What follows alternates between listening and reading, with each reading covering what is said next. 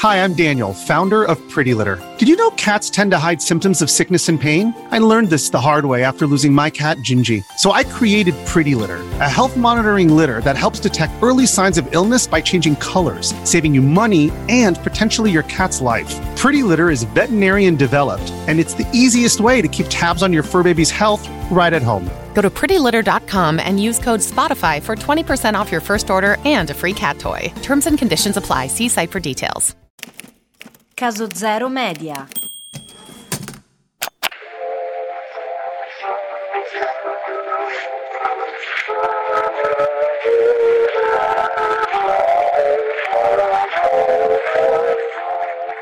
God Save the King, anzi, sorry, God Save the Queen, cantano i sudditi dell'immortale regina Vittoria e ne hanno ragione. Certo perché l'Inghilterra di fine Ottocento è un regno in grande espansione sotto tutti i punti di vista.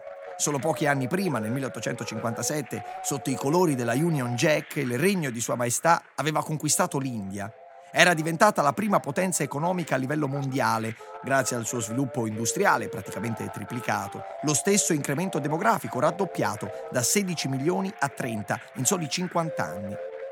E come accadrà da lì a pochi anni oltreoceano, Londra è invasa di migranti in cerca di fortuna, nella terra che in quegli anni profuma di possibilità, di forte fiducia nazionale dove al governo c'è il solito partito conservatore che ha portato all'ampliamento del suffragio elettorale, persino ai contadini, a chi lavora la terra. Da ormai 50 anni la regina Vittoria porta la corona sulla testa in un'età, quella vittoriana appunto, votata all'arte, al romanticismo, alla cultura, alla musica. La prima parte della Belle Époque dell'Europa continentale, in perfetta continuità con l'epoca precedente, quella georgiana. Una Londra in pieno fermento, dunque, politico e culturale, ma spaccata in due nelle condizioni sociali, fra popolazione ricca e popolazione povera. La divisione è talmente netta che a Londra si sono create due zone, il West End, la parte grandemente agiata, e l'East End, la parte che non lo è. Qui, fra miseria e povertà, si sono formati dei veri e propri ghetti, giganteschi ghetti, con masse di spiantati, di immigrati, ebrei e senza tetto che per sopravvivere sono disposti a tutto. Un vero e proprio squilibrio sociale che porta delinquenza e criminalità ai margini della città e però estremamente vicina. Una barbarie da parte di chi è gente estranea alla società civile. Per il gentiluomo del West End, chi a Londra commette brutalità non può che non essere londinese, o comunque inglese, of course. È la realtà urbana che descrive Charles Dickens nei suoi racconti. È il terremoto emotivo, a proposito di libri, raccontato in un altro romanzo assai particolare e che probabilmente incide non poco nella storia che andremo a raccontare.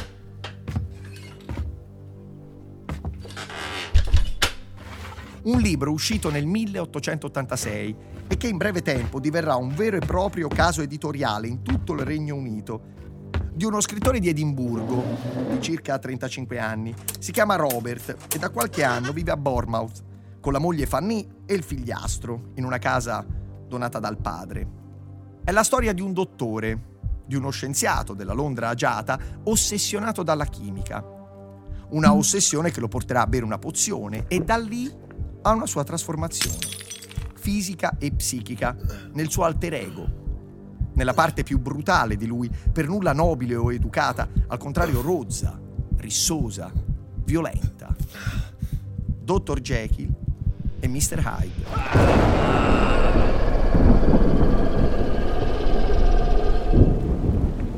Robert Louis Stevenson, che dopo l'Isola del Tesoro si era evidentemente dato a tutt'altro genere letterario, scandaglia l'animo umano ci fa riflettere sull'uomo che non è più unico, ma condannato a un dualismo continuo dentro di sé, dove alberga una parte più malsana che vuole uscire dando libero sfogo alle nostre oscurità, alla nostra rabbia, al nostro odio e alla nostra naturale attrazione verso il male. Chissà che fra le centinaia di migliaia di lettori non ci sia stato anche un uomo, una belva, che due anni dopo il 31 agosto 1888, lascerà i suoi gentili abiti di Jekyll per indossare quelli del tremendo e sanguinario Mr. Hyde.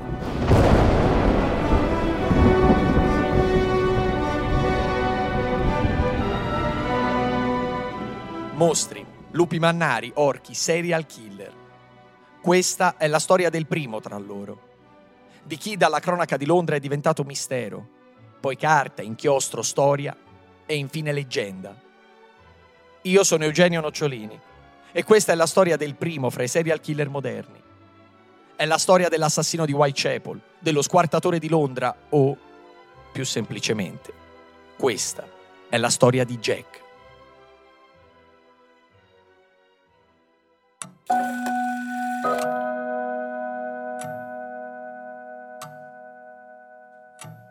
Sono le 1.20, forse 1.30 di notte, quando il gestore di una delle tante pensioni fatiscenti presenti nel quartiere di Whitechapel incontra Polly. Così la chiamano per strada, Polly, e basta. Nascosta fra le stoviglie nel retro delle cucine a mangiare ciò che resta, tutto quel poco che è avanzato. Gli fa pena quella ragazza. Non è nemmeno la prima volta che c'è la scovalina nascosta tra le pentole, con la testa completamente infilata in qualche tegame, ma deve cacciarla e senza troppe maniere. Altrimenti, se si inizia a sapere in giro che dà da mangiare gratis ai bisognosi, sai che fila si ritrova. Tanto lei i soldi per pagarlo non li ha. E lo sa perché quella è una spiantata. Fa la prostituta. E allora via da lì che tanto poi non paghi e sì ti compatisco anche, ma se lo faccio con te poi perché dovrei dire di no alle altre? La allontana, la prende di peso e la getta in strada. Annie, questo è il suo vero nome, altro che Polly, si tira su, si risistema e, pur visibilmente ubriaca, indica il suo nuovo cappellino nero, ridendo di gusto. Dice che lo ha preso da poco e aggiunge: Tienimi un letto che a breve tornerò con i soldi. Si volta e barcollando se ne va.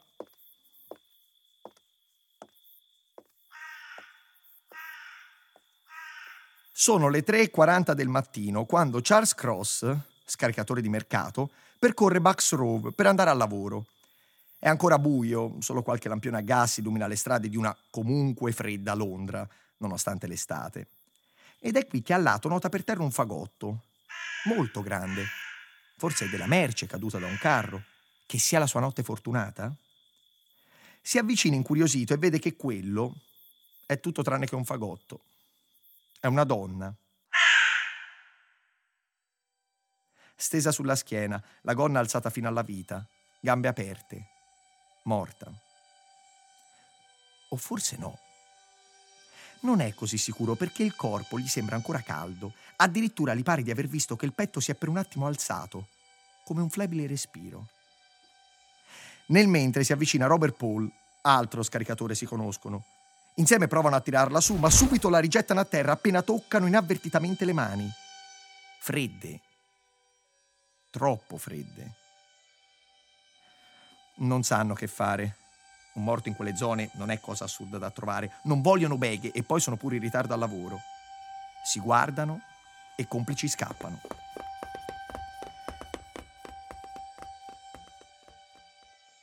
Dopo poco, però, in quella stessa strada arriva l'agente John Neal, di ronda notturna nella zona. Come vede il corpo a terra rimane stupito.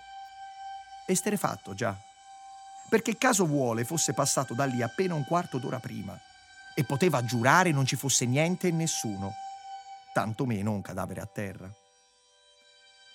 Accende la sua lanterna a occhio di bue e vede la donna, con gli occhi spalancati e un taglio profondo alla gola.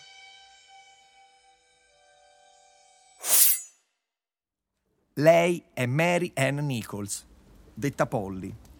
Ha 43 anni e la vita nei suoi confronti non è certo stata gentile. Convolata a nozze a soli 19 anni con tale William Nichols, da cui avrà 5 figli, il matrimonio era tutt'altro che felice. Si racconta che il compagno la tradisse continuamente con tante ragazze, compresa la Balia, che l'aveva aiutata per il quinto e ultimo parto. Altri però dicono che il marito si era allontanato sì dalla moglie, non per interesse di altre gonne, ma perché Mary aveva iniziato a avere vizi pericolosi, a entrare e uscire dai pub frequentemente, a stare in strada fino a tarda notte, abitudini poco buone per una madre di famiglia. Com'è come non è, dopo 24 anni di relazione si lasciano e Polly torna a vivere dal padre Edward Fabbro e dalla madre Caroline. Inizia a girare da una casa di lavoro all'altra, licenziata ogni volta per suoi atteggiamenti definiti discutibili, beve sempre di più e forse, si prostituisce pure. Ruba nei luoghi di lavoro come non bastasse, abbandona casa nell'ottobre del 1887 dopo un'accesa discussione col genitore sul suo stile di vita e da qui cade nella totale precarietà. Vaga senza meta, dorme per strada ed è uno dei senza tetto prelevati dalla polizia a Trafalgar Square. La sua vita diventa un andirivieni fra bettole, soprattutto frequentate da altre prostitute come lei della zona.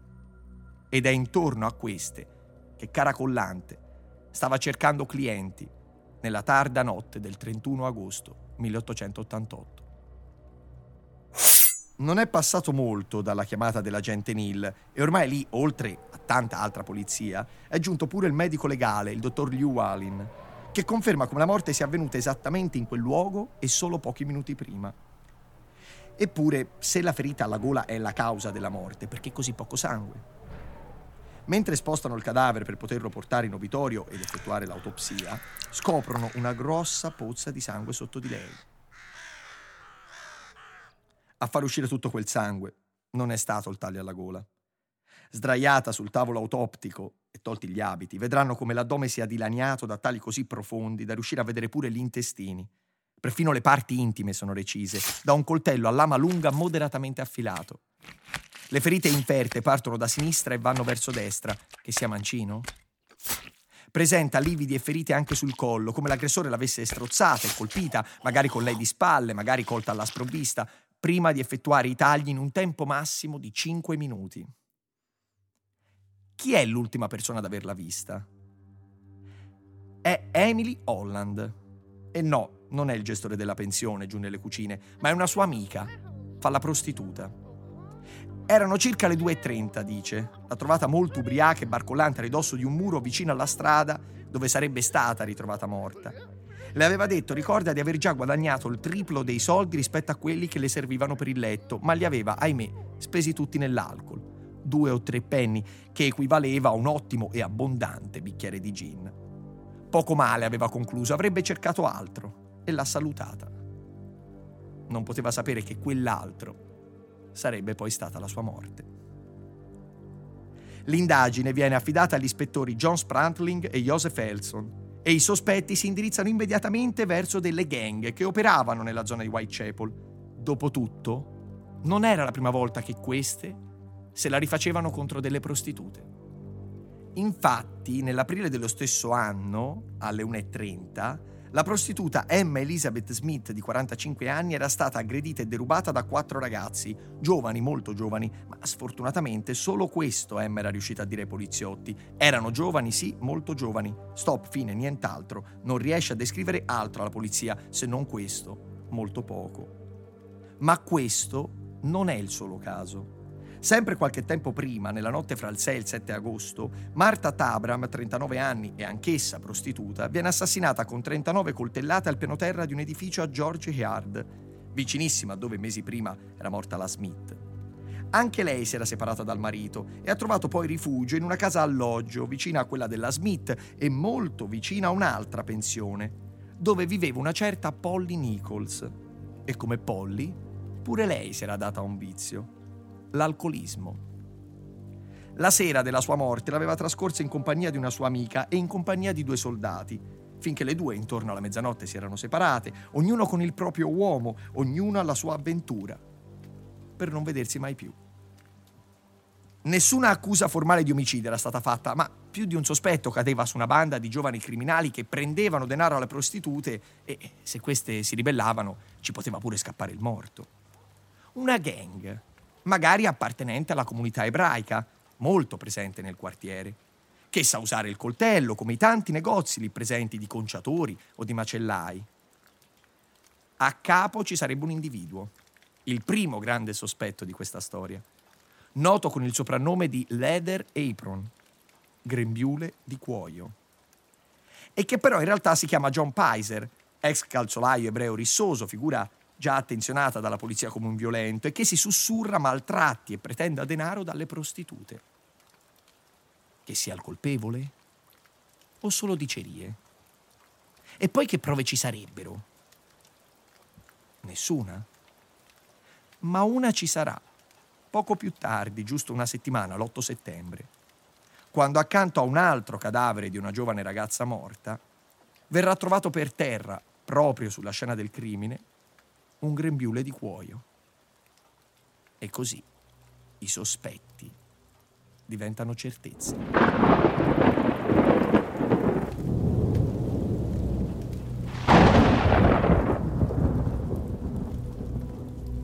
Jack è un podcast realizzato da Caso Zero Media. Testi e voce Eugenio Nocciolini. Sound design Andrea Casagni. Supervisione artistica Edoardo Orlandi. La cover è del maestro Giuseppe Di Bernardo. Ringraziandovi per l'ascolto, vi invitiamo a seguire tutte le nostre novità sulla pagina Instagram di Caso Zero Media.